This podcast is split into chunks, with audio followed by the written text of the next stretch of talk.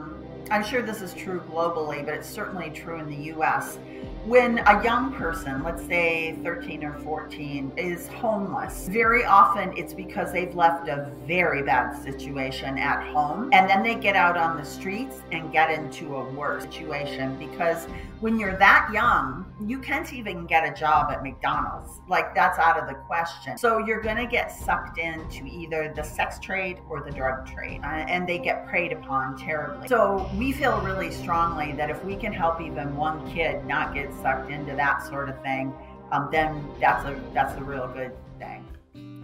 All right, so this is an interview with Angela Druckman. We're going to be talking about uh, some of the psychology that you employ in running your business. And I have a list of questions here. So before we begin, why don't we just have you tell everyone exactly what your business is? And if you don't mind saying how much you guys earn per year. Sure. So, um, our business, the Druckman Company, um, we teach and consult, um, teaching a type of project management that's used predominantly in software called Scrum. Uh, very briefly, the principle behind Scrum is you work in short iterations to produce working product to get it in front of the stakeholders quicker so you can get feedback and uh, hopefully build what they actually want. And in the course of teaching and working with my clients, uh, we work with everyone from huge tech companies to small startups to government um, to kind of everything in between. Um, and that is what we do. We've worked on five different continents and 23 countries. Okay. And uh, what, how much do you guys do on average per year? Um, somewhere between a million and a million three because we're small. Fair enough. That's okay. A lot of people that'll be watching this are a lot smaller than that, and you know they're excited to to learn from you. So, what makes you excited about doing this business? Oh my gosh, that's an easy one to answer. Um, so. I have a degree in computer science, and my very first job out of university, I got really, really lucky. My first big project was my worst project ever. It was just a total disaster project. Typical, anybody listening in technology will understand when I say IT disaster project, where by the time we were able to deliver something, it was delivered so late, it was so over budget. Pretty much everybody hated everybody by the end of it all. And that really got me thinking there's got to be a better way to do this. Like this this was awful. You know, it was awful for everybody. It was awful for our customers. It was awful for my team. So I started looking for is there a better way to manage technology projects that can deal with all of these unknowns? Um, and that is when I found Scrum. I started off like everybody else, just using it on my own projects and immediately saw the difference. Um, and we were able to get things into people's hands quicker which made them happier. But most importantly, we could get feedback from them. So we didn't go off in a direction for months and months just to discover uh, that's not really what we were looking for. Um, and so once I started using it, um, I just got more and more into it and actually went to present at a conference uh, about a project we were doing that was very successful and when I was done with my presentation, a lady approached me and said, um, Have you ever thought about teaching this? You'd be really good at it. Um, and I said, Yeah, you know, I thought about it, but I don't know. And she said, Well, I work for a training company. And um, as you know, at the time, um, it was very important to partner with another company to get started. Um, she, she said, We'd help you do that if you would come and work for us after you were uh, certified. So that's what I did. and that was in 2008. And I've done this ever since. Um, in the beginning, worked for them, uh, as I said I would. I promised I would, and so I did. But then eventually, um, after I wrote my book, I decided to go ahead and just start my own company. And then it just kind of went from there. Did you have any fears about starting this company? Oh my gosh, yes, of course. Um, I left a, a, very lucrative position. I mean, I made really good money. Um, I had benefits, I had all of that. Um, and I was prepared to give that up. So I think a person would be crazy if they didn't have fear. But I also, um, I didn't like the way my clients were treated. That was actually probably my number one motivation. Um, it wasn't so much, ooh, I want to go off on my own and make a ton of money. It was because I felt like I made pretty good money. Um, it was more, my clients were being treated poorly. Um, and I didn't like that. And I knew my clients would follow me. I was almost, almost certain all my big clients would come with me, and they did. So, have you ever regretted starting this business? No, no, no, not at all. Um, it's been great. It's been a lot of work, a lot of work. And some of that is by choice. I definitely could have chosen to work less if I wanted to, but we we were really successful, and um, the business kept rolling in. So um, so yeah, I chose to work quite a bit, but no, I've never regretted it. It's it's the best thing I ever did. Have you ever thought about stopping this business? Um, not necessarily. I wouldn't say stopping it completely. One thing that was very different for me, I'm sure it was for many people who who teach Scrum, with the advent of the pandemic, the majority of my training moved to an online venue and that is that was a big adjustment a big big adjustment. When you're used to being up in front of people um, it, it's very different just to stare at a little white light on a computer you know looking at your camera. Um, so that part i think is has kind of given me pause i would say. I've had to adjust um, now I'm getting back into more of a mix of teaching where much of it is still online, but some of it's in person, and that is uh, a welcome a welcome change. So I wouldn't say I've thought about stopping. Um, it's just I have kind of had to pivot. I definitely had to pivot. So what drives you to continue doing it? Several things, I think. Um, I just I really believe in it. I, I just honestly believe this is the best way to manage projects that are high risk with limited resources and that are going to have emerging requirements. And and when i have people tell me and this has happened so many times i can't even keep count your class changed my life I mean, that's a big deal, right? That you can, you feel like you really made a pivot in someone's career. Um, that is, that's motivation. The other thing that keeps me going is uh, my clients' businesses are so interesting.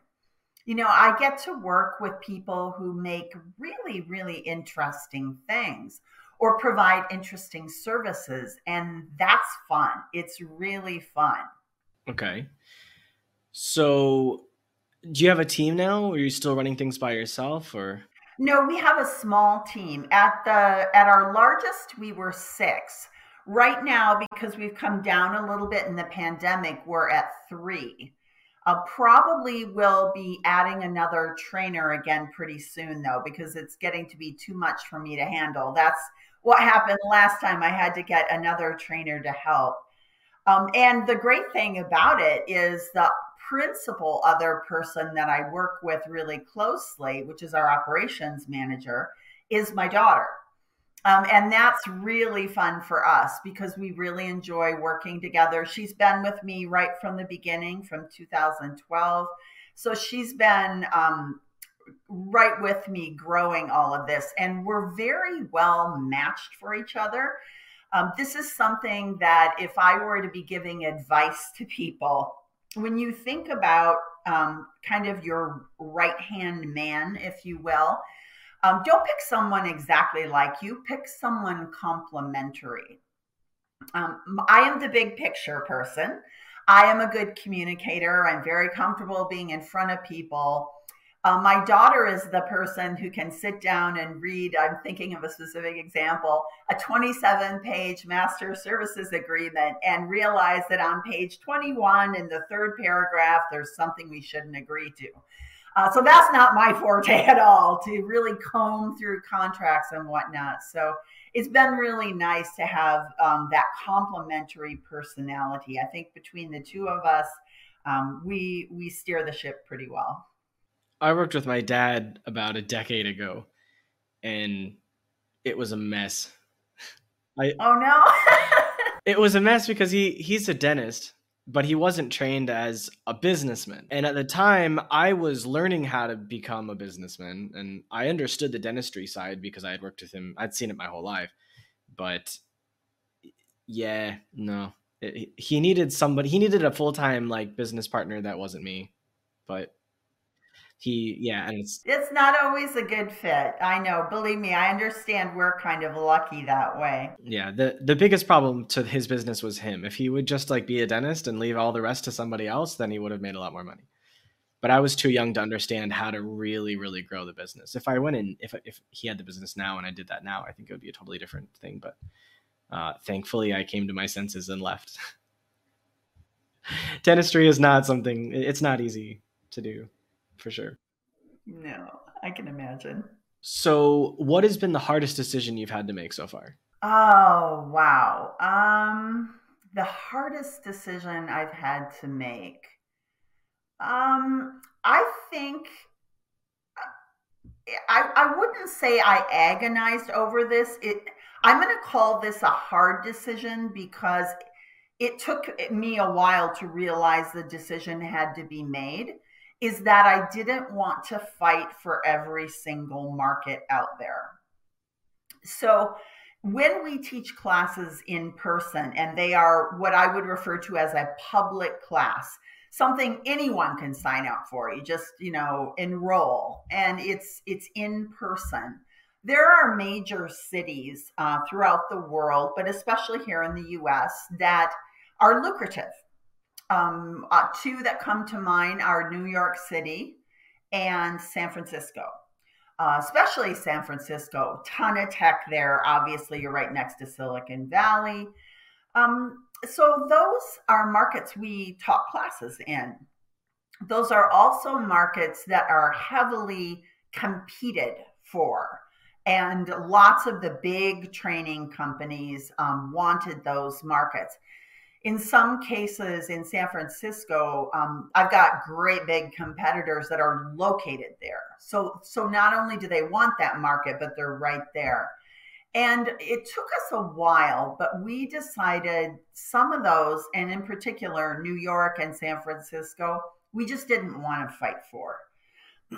because when you're small and you're competing against companies that have hundreds of employees, uh, it's not wise to try to compete on might because you're not going to win. You're just not.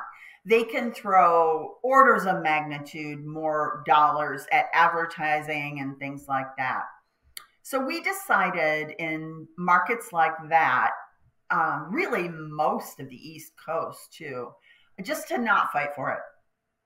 Um, but it, I would call that a hard decision because um, especially San Francisco was a hard decision uh, because we do have some good clients there and we have gotten quite a bit of business, but the the cost benefit just wasn't there. It just wasn't. It was too on again, off again. Whereas there were other markets. Um, an example would be my home market. You can probably tell where I live from the picture behind me. That is Seattle. Um, that market was, we decided we're going to dominate Seattle, and we did. So, how long did you try to fight for those markets before you made this discovery that like it just wasn't worth it? Um, New York, we gave up on earlier than we did San Francisco. Uh, New York, we the thing is, what will happen is you'll get a big class, a good size class, profitable so for us, I would call that 25 people. And then the next one would have 11. Um, and so after that happened a couple of times, um, a few times, I would say, we just said, okay, you know, we're just not going to fight for that anymore. The whole kind of New York, New Jersey, right in that area. San Francisco, it went on quite a bit longer because, again, we would um, we would get some pretty good business there. Um, I have to this day, I have some clients there that send people pretty regularly to public classes. You know, they send like one or two at a time. Uh, the Berkeley, uh, the university sends people to my class pretty regularly. Um, so uh, I let that one go on quite a bit longer, but after a while, it's, I would say that one was probably over the course of about three years kind of slowly realizing, wow, we're pouring a lot of money into expenses there, a lot of money into advertising. It's yielding something, but it's not yielding something commensurate with some of our other markets. So we decided to give it up. What has been your most expensive mistake to date? Oh my goodness, let's think about that. Um, see, the nice thing about us being a service business, uh, we don't invest in a ton of equipment or anything like that. Um, let's see, expensive. I would say when we decided to experiment with other kinds of advertising besides just you know Google Ads and, and the various online ad search engine.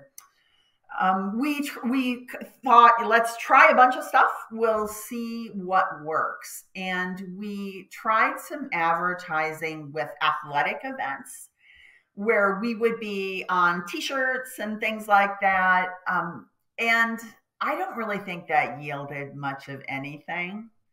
Um, I think that is better suited for if you think about like what you see if you run a 5K, what you see on the back of the 5K shirt.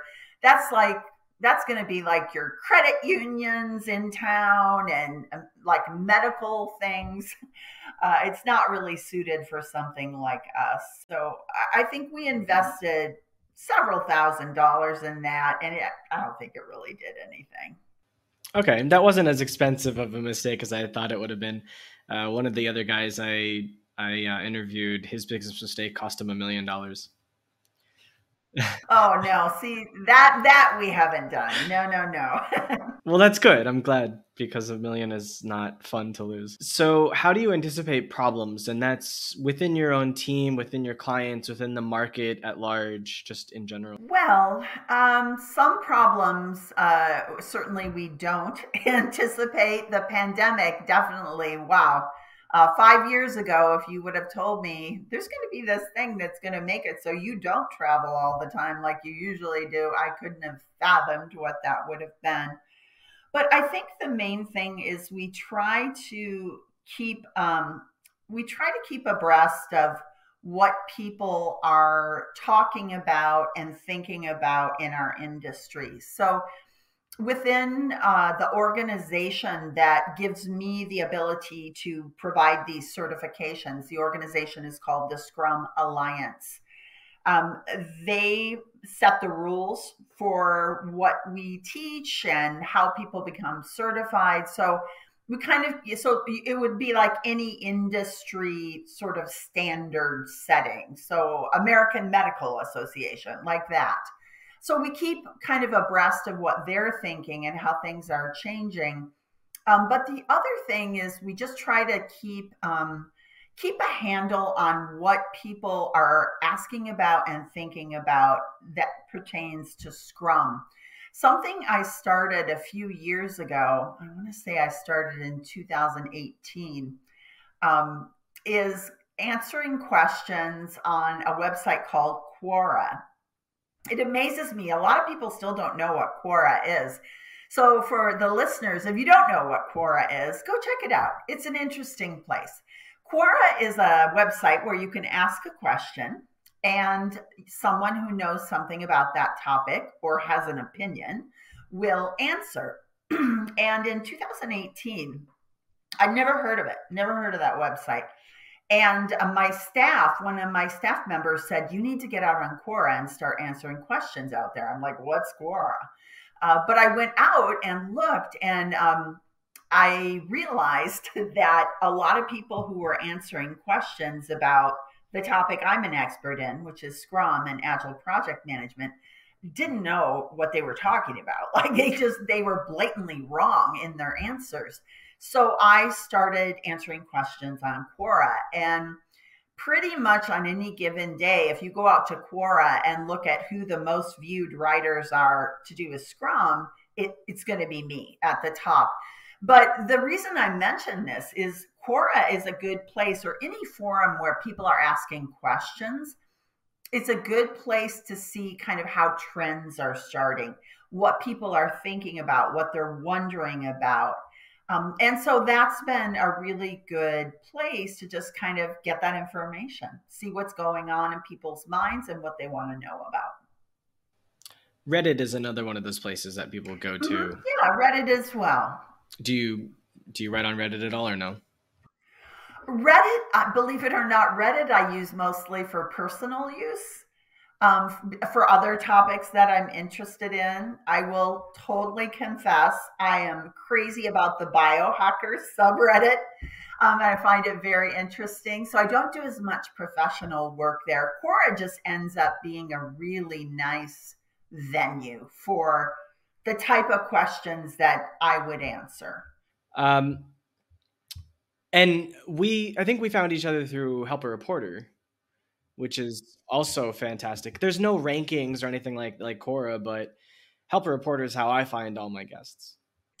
Yeah, I, I answer a lot of those. Usually, it's either commentary about uh, the job market because that's something that comes up in my classes a lot will be i'm you know i'm in your class because i'm trying to make a change in my career so lots of advice about things like interview questions and interview strategies and just job market in general um, and then obviously a lot of questions about technology because that's kind of my core business um, and then questions like I answered for you, which is, hey, you're a business person, you're reasonably successful. Uh, how did that happen?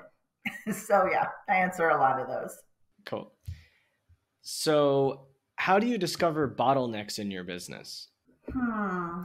Um, let's see. I'm trying to think of examples of bottlenecks again because we don't produce a good it's more like um, we're a service company we don't have maybe the traditional bottlenecks that people would think of but i think you know we start to look at things like i guess i don't know if you call this a bottleneck but like kind of understanding let's say when we're having an event what is kind of the right um, rhythm for the promotion of it, where we're pinging people saying, "Hey, just to remind you, we're having this event," and that that did take a little um, a little working out to do. That took a little bit of figuring out to figure out uh, kind of what that right rhythm is.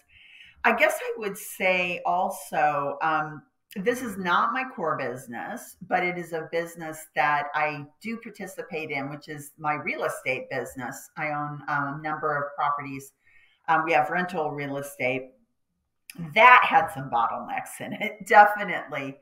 And the way I identified those was through hard experience because you get stuck in the middle of one of them. Um, definitely like planning out repairs and when you're going to be able to have a house ready to actually show to potential renters. Uh, that one, yeah, I just had to learn those the hard way.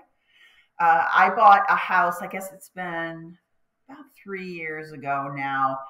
Uh, this house was the closest of all my properties to what you would see on those real estate shows on TV where it's just like a disaster, you know? Um, and it was pretty bad. It was pretty bad, I have to admit. And just getting that turned around and ready to rent and realizing kind of the order of operations of things that had to happen. Um, that was something I don't know unless you had like an experienced mentor who could say, you know, the first thing you're going to want to do is see if you have a mold problem, because if you have a mold problem, you got to get that taken care of first, which is true, by the way. Um, unless you had a mentor to do that, I think the only way to learn these things is the school of hard knocks. You know, you just experience it and then it's better the next time. And indeed, you know, it got better every time. And now um, I can turn those things around and get them ready to rent pretty quickly. Cool. So, how do you celebrate wins? Oh, that is funny. Um, so, lots of different ways. Um, definitely by giving my team bonuses. I prescribe or subscribe rather to the belief I, I'd rather keep salaries a little lower, but give generous bonuses because I never want to have to cut someone's salary, but bonuses we can flex on. But the other thing I do, I started this right in the beginning too, is every year at the end of the year, if I have, if we've met our revenue target, I buy myself what I call a revenue present. And it's been different every year. These earrings that I'm wearing right now were my very first revenue present. And they are so special to me. I have lots of earrings, but I wear these probably 95% of the time because of what they represent to me. They represent when I knew that we were going to make it it was like, okay, this is going to work. I'm not going to have to go back to my job with a training company. We can actually make this work. And I think having little things like that, um, it's it's just fun. In our main office, uh, we keep our office in our home because it's not this room. This is my teaching room. Uh, but because we're so small, um, we have a whiteboard, and every year I write the revenue target up there. And I just write it up on the whiteboard in the beginning of the year. And we, that way we look at it every single day. And then when we meet that revenue target, yeah, it's, it's time for a revenue present. And the last couple of years, I've uh, decided my revenue present was a donation to a charity that's important to me. So I maybe I'm done buying buying myself revenue presents, but uh, yeah, it's kind of a fun little thing to do. So, what was your first revenue target, and how many years did it take you to actually hit it? And then, how much are those earrings? Um, my first, I want to say my first revenue target was five hundred thousand. That would have been in two. I'm trying. To, oh, it's been a while. I should. You should have told me this beforehand. I could look up all these dates. I want to say it would have been 2015. Is that right? Or 14? 14 or 15. Anyways, one or the other. Um, and we hit it. So I got my earrings. Um, yeah. Um, they're, they were a little over five grand. Uh, here's an important tip for your US based people. Don't go to Tiffany's to buy your diamonds. Go to my one of my favorite clients, Costco super high quality diamonds. Yeah, they got this from Costco too. Um, yeah, uh, they have great prices on diamonds, but yeah, they were pricey. So they would have been much more elsewhere. I shouldn't throw shade on Tiffany, sorry, but what you pay for with Tiffany is the name. It is the name, man. Right.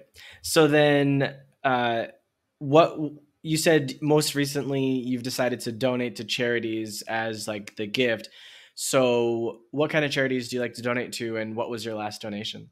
So, we in our family, I think donations, uh, ch- charitable giving is very personal. And I think everybody should donate how they want to donate. For us, um, and when I say us, I mean my family.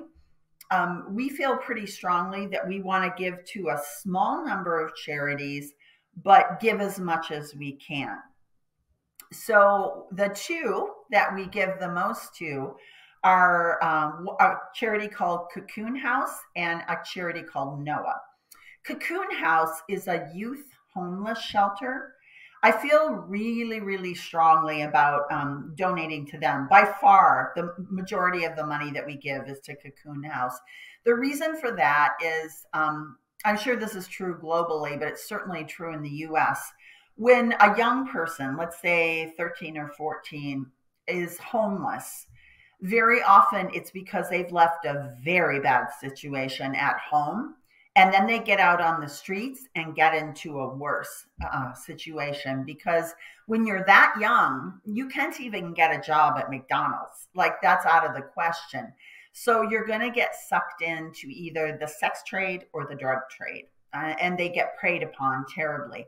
So we feel really strongly that if we can help even one kid not get sucked into that sort of thing um, then that's a that's a real good thing um, Noah is a no kill animal shelter here in the Seattle region. They take animals in, dogs and cats. If they can't find homes for them, that animal gets to live there forever. It's never euthanized. Um, so uh, the saying in our family is we say that we think every kid and every dog should have a safe and loving home. So uh, with Cocoon House, they have an event every year where they um, they have an auction. It's very common, right? They auction off things. Um, so we've been able to donate things to the auction, but we've also bid on things. And then we just give cash donations too. Um, so I want to say my last cash donation was, I want to say it was like $5,000 but the bidding can be very fun. One of the things that I bid on, I've actually bid on this and won it twice. But then the pandemic came. I didn't get a chance to get it the second time. Is I bid on a ride along with our local police chief. Uh, so um, it's very fun. It's uh, the local city that he's a police chief of is about it's small. It's like 120,000 people. Um, but uh, I told him his name is John. I told John I wanted to go at night because I wanted it to be exciting. it was exciting. Yeah, I got to see lots of things I've never seen before. Uh, but things like that, you know, where obviously it costs nothing to give them that thing to auction off. And um, I, I, don't remember what I paid for it. It was like $2,200 or something like that. Uh, yeah, so uh, that kind of thing is is just fun for us, and we really love supporting them. So there's a, uh, it's called a social enterprise. They don't like to call themselves a charity or a nonprofit. Uh, called Pencils for Promise. I don't know if you've heard of it. Basically, this guy was on Wall Street in his 20s and he burnt out, decided to travel. And he was in countries like Laos and Cambodia and other places like Africa. And he uh, he noticed there were a lot of kids on the streets, like young kids. And so he started to just like try to talk to them if he could and ask them, you know, if they could have anything in the world, what would it be? And he said the most common answer was they wanted to go to school and learn. So he decided to start building schools for them. And I think they've built over a thousand schools now, like 12 years later. But what they do that's unique is they partner with the local government and the local community that the school is going to be in. So the government has to provide, I guess it's like 10% of the funds as well as the teacher. And they promise to keep the teacher like salaried. Like uh, they, they say, and then uh, provide the um, curriculum. And then uh, his team will provide 90% of the funds, but the families have to build the school with their own hands and provide the materials to do so. And so everyone has a buy-in. Right. So he says, you know, we'll have a local coordinator and we'll, you know, this is a partnership between all of us for the long term. We're not going to build a school and walk away. And I th- I think it's amazing. So I I donate to them what I can. I think I I donated 500 for my birthday last year. I I want to be able to do more. Yeah, see, that's what I mean about it. It's personal, right? I think that everybody can think of a cause or two that really is meaningful to them. But it would be different. If you had 10 people in a room, it'd probably be 10 different things. So if we all just do that, um, it, it, we'll get it all covered. We'll get everything covered. What I love specifically is that a lot of places are not clear with how their funds are used. So they say, we have two ways that you can donate. If you donate in this specific way, I guarantee you 100% of that money is going right to a school.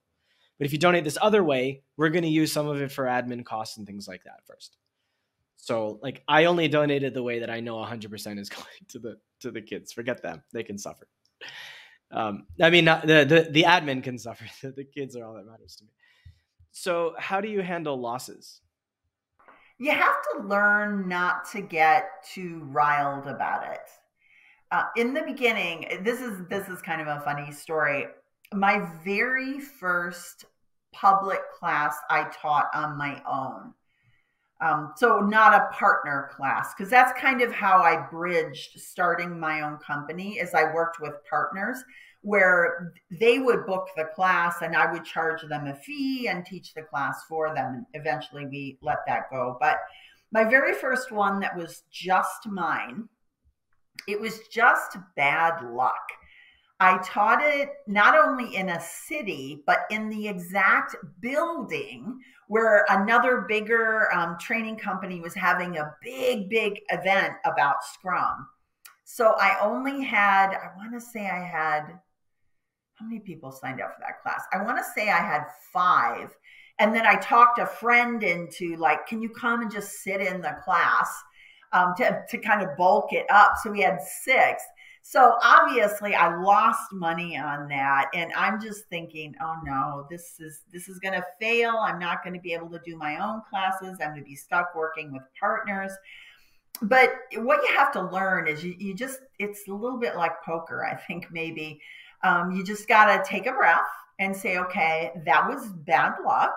That was bad luck. Um, we just didn't know that event was going on at the same time and you just kind of take from it what you can and uh, and go on so i think it's mostly not letting not blowing things out of proportion not using the reasoning of this one little thing went wrong therefore everything is wrong it's like no just take a breath calm down um, and you know think what can we learn from it I've been learning. Uh, so uh, you you may not know, I my degree is in psychology, and one of the things that they didn't teach us in school was cognitive behavioral therapy.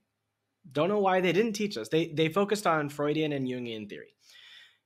It was only a few months ago that I started to learn about cognitive behavioral therapy, and I I love it. It's incredible. I've seen amazing results from my you know, doing it on myself and and doing it on my family.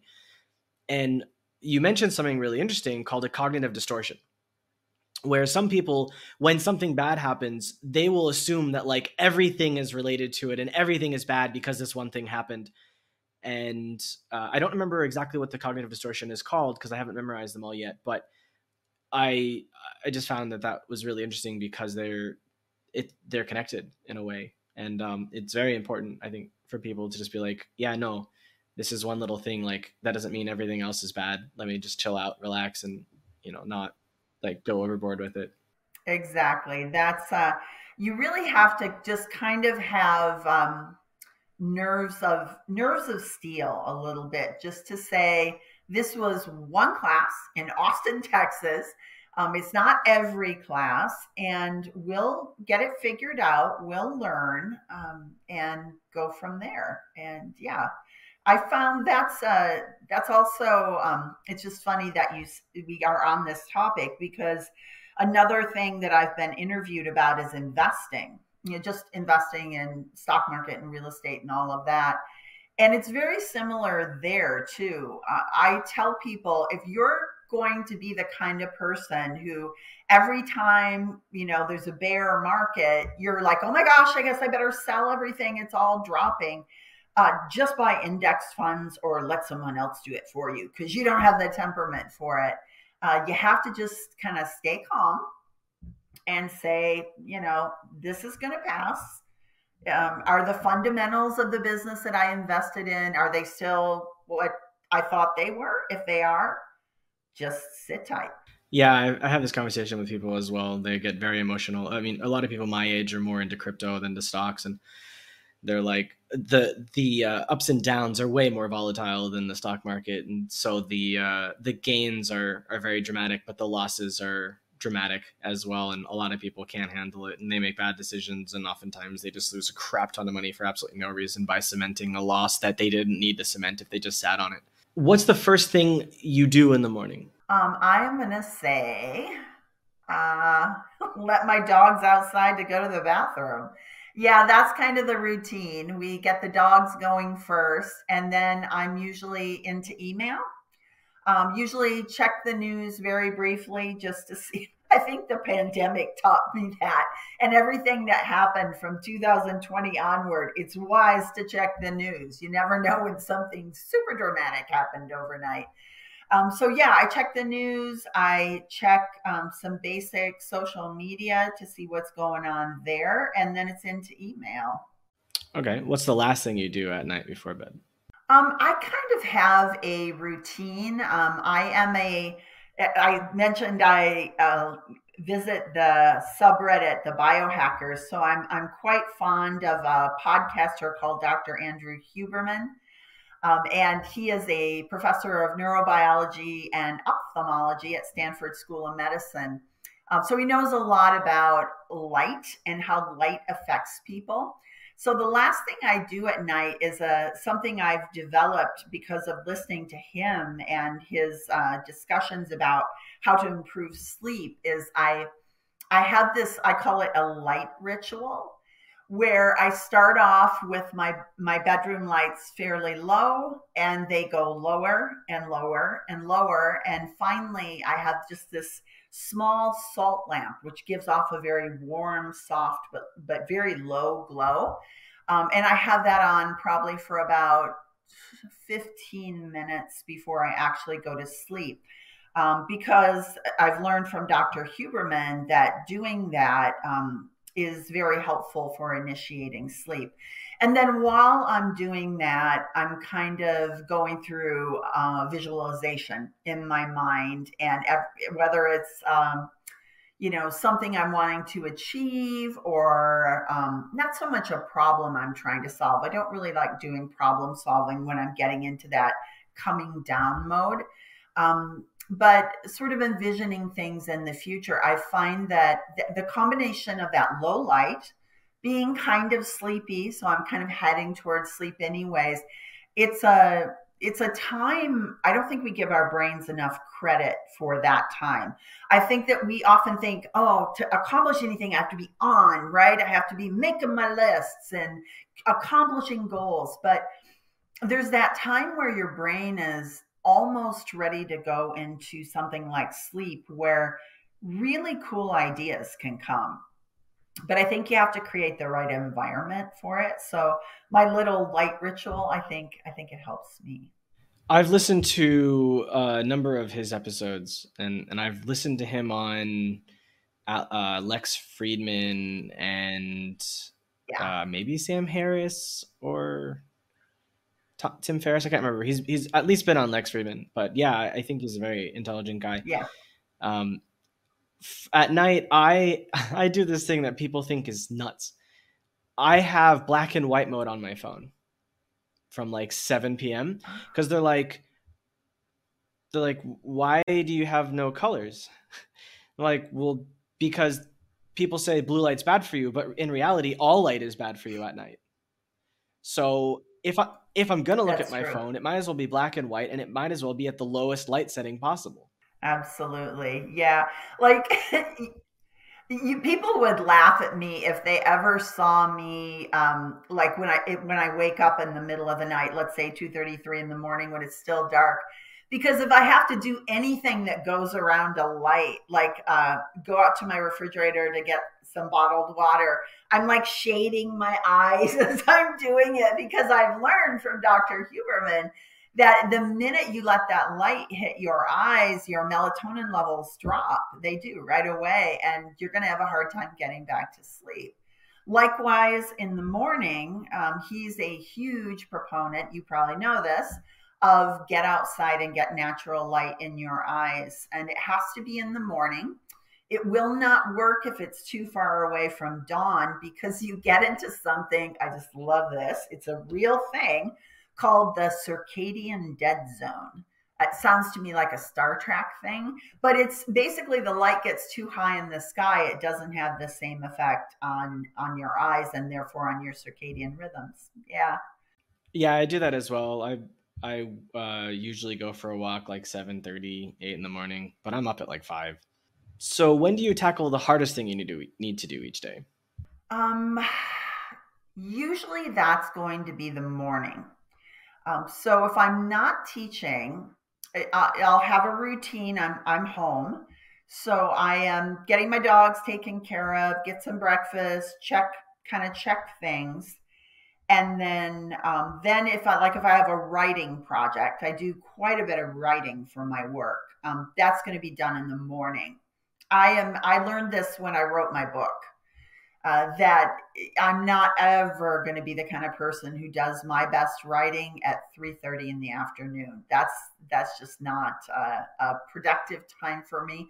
That's a better time for me to do things that require some sort of physical activity. Like even just if I have to go run errands, go to the store, um, it's better at that time. But the my prime writing time, I would say, which is a big part of what I do, that's going to be like eight o'clock to one. That's my best time for things like that. And how do you handle distractions when you're trying to focus like that? Oh, it's funny that you mentioned Tim Ferriss. Um, I am not a fan of all of his books. I'm going to say that straight up. However, it is because of him that I finished my book uh, and reading the four hour work week. So, one of the, there's a lot of like mumbo jumbo in his books, in my opinion, but there, there are these gems. And one of the things I learned from him was if you really have to focus and get something done, remove every distraction. So, when I finished my book, what I would do is I would shut down all browsers, all email, I put my phone on silent. I didn't even play music. In I usually have music going in the background in my house. I shut that off, and I would set myself a word count, and uh, it would be like let's say 800 words or a thousand words, and I'm like, we're gonna write till we get a thousand words, and nothing would come back on, no email, no nothing until that happened. And it's funny because I later learned, uh, reading interviews of some very, very popular authors, um, that's kind of how they work. You know, I think that's the difference between a amateur writer and a professional writer is amateurs sometimes have this idea that we're going to get inspiration. So I'm just going to sit here and wait for inspiration, like it's going to be a ray coming down from the heavens. And that, trust me, somebody like a James Patterson, that's not how it works. It's word count. It's like, we're going to get those word counts done. Um, and I find that to be really good. I know in the beginning, I kind of felt like I was forcing words out. So what I told myself is I told myself, look, write it. If you go back and read it later and you you say, wow, this isn't very good, you can change it. But I almost never did what came out was good. It was. So besides the four hour work week, since I, I don't want to say that you quote unquote like Tim Ferriss, fair enough. I, I don't like all of his things either. Um, besides him in that book, who else do you look up to for advice or what are your favorite resources for learning?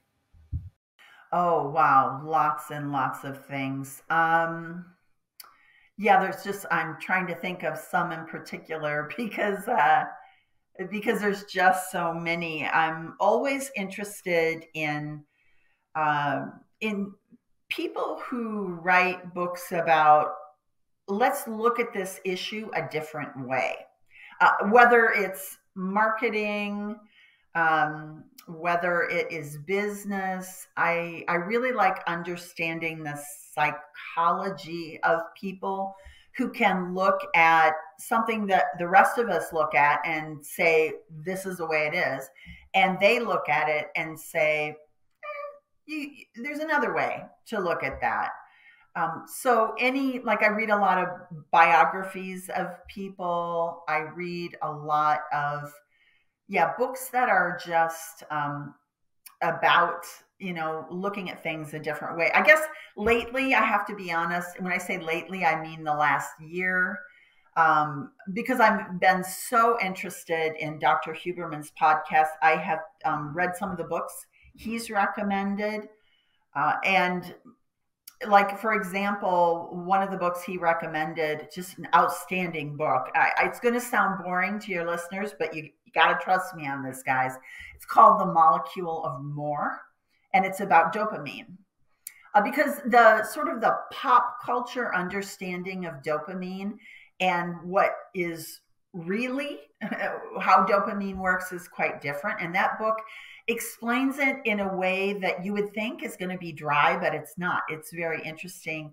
And the thing is, it's really relevant because you can now take sort of this chemical understanding and apply it to yourself as you're making decisions about everything in your life from business to whatever um, and it's it's very applicable i'm a big believer in this idea of knowledge is power um, so things like that I think are fascinating. Um, another thing that I read because it comes to our house every year is the um, Berkshire Hathaway annual report.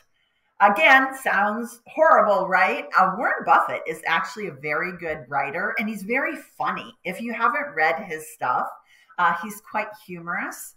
Um, but I've read uh, a number of things that he's written, and I read the annual report, at least the part he writes in the front. Um, I read it every year. So uh, things like that. Yeah, it's just, uh, I like to look for inspiration in unusual places and from people who are unusual thinkers. Fair enough. I like that. I mean, one of the reasons why I started the podcast is because I didn't, I saw a lot of people going, let's talk about entrepreneurship and some people were maybe like let's talk about psychology although their stuff is a bit dry nobody was really saying hey let's look at entrepreneurship from the point of view of psychology like not only our own psychology but how our psychology affects the way our business grows and the way we handle our teams and how can we make better decisions so that we can have our companies grow uh, faster and more wiser or more whatever in a better way. Absolutely. No i know what you mean. I think that's that's a really good thing to look at. You know, if it were, think about it this way. If it were just a matter of mechanics, everybody would be successful, right? I mean, if it's just like take this crank and turn it this way 20 times, and then you'll have a thousand dollars. So do it 200 times, you'll have 10,000. If it were that easy, or if that's all it was, then everybody would be successful. But we all know not everyone is successful. So I think mindset is yeah, it's a it's a big factor. For sure. A lot of people that uh, come to me like like what do you want to learn about? What do you want me to talk about? Like mindset. Like everybody wants to know about mindset. And it's like I don't know how often I can talk about mindset, but okay. I'll keep finding ways to talk about it. Um, so then let's talk about mindset real fast how have you had to change yourself through the process of going from working for someone else to starting your own business to now where you are where you've got several people on your team and you're looking to possibly expand and and all that? Um i think trusting other people there can be a tendency when like when you do what i do for a living i know um, several of my uh, colleagues that it's just them. It's like a one person organization and they make great livings. But if you're going to grow beyond that, you have to start trusting other people. And um, that, when you're kind of a, a go getter who's used to, okay, I'm going to do this on my own, I take a lot of pride in doing it on my own, that takes some getting used to. Um, so I think that uh, that had to change a little bit in me. but I, I have, I have uh, gotten to uh, the point where I, I really do trust the rest of my team, and um, yeah, it's, uh, but it took some, took some getting used to. What's something that you know you've needed to change, and yet you've either been unable to or uh, like didn't want to? Oh, um, I would say uh, there is an advanced curriculum course, which I could have been teaching now for quite some time. And I, it's been, my students have been requesting it. Uh, it's the Advanced Certified Scrum Master course. I teach the regular one as well as some other courses. Um, and I've put it off because, first of all, developing a curriculum, a two day curriculum that's super high quality is not a trivial exercise. That isn't something you're going to do in a week.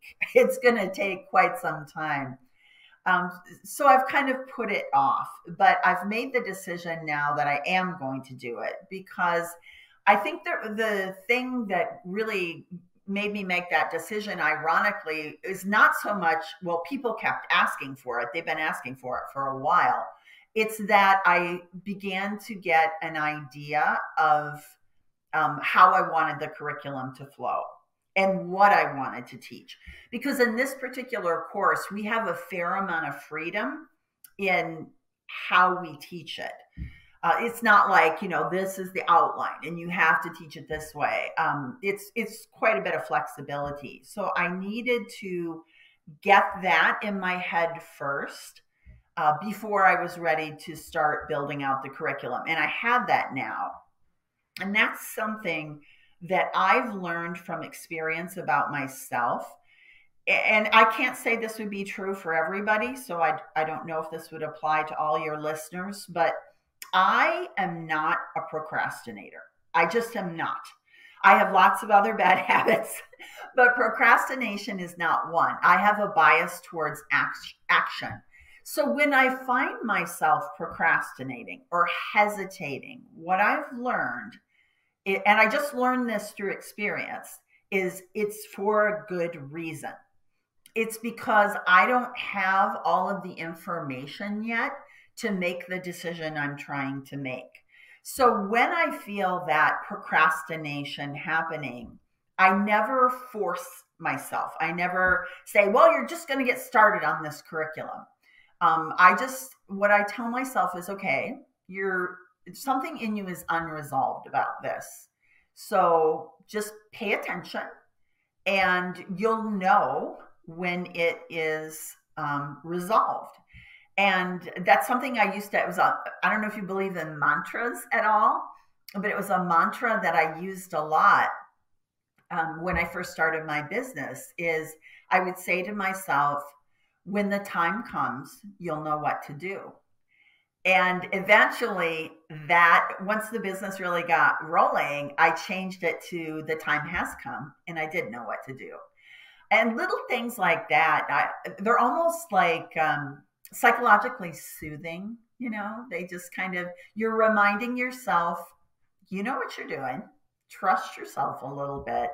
Um, and so, yeah, I do. I do trust myself about that. I normally have the last question is what's the most important thing you've learned? Would you say there's something different than what you've just said or? The most important thing that I've learned, um, I Wow, that's you're you're asking me to narrow it down to one thing, but um, it's I I guess um, for me it's to never never lose sight of why you decided to do this business in the first place. So for me, it's really easy to get into the I'm training classes every week. You know, sometimes I'm on site with a client, sometimes I'm online, but then the next week it's another group of people. But it's important to, that's why I don't just teach, I coach too. Because when you coach, you're on site with a client, you're sorting through the thorny problems. And when I do that, it takes me right back it takes me right back to when I was that person saying, Why are all our projects such a mess? And why is everybody mad at each other? And um, I think keeping it real like that, like it, it's very easy, it would be easy um, with what I do to let it devolve into performance, if you will. You know, it's like I've I've been doing this 14 years. I know my classes backwards and forwards. I you could wake me up from a dead sleep and I could be teaching in 5 minutes. Like I know my curriculum really well. But when I coach, um, that's when we get into uncharted waters. That's where we get into um, the nuances of my various clients' businesses and the problems that they're having. And I think just keeping that, keeping keeping that element in it of why you decided to do this in the first place. What whatever it sparked in you then, it's got a spark in you forever to be successful. At least I think so. All right. This has been a great conversation. I appreciate it, Angela. Absolutely. It's my pleasure.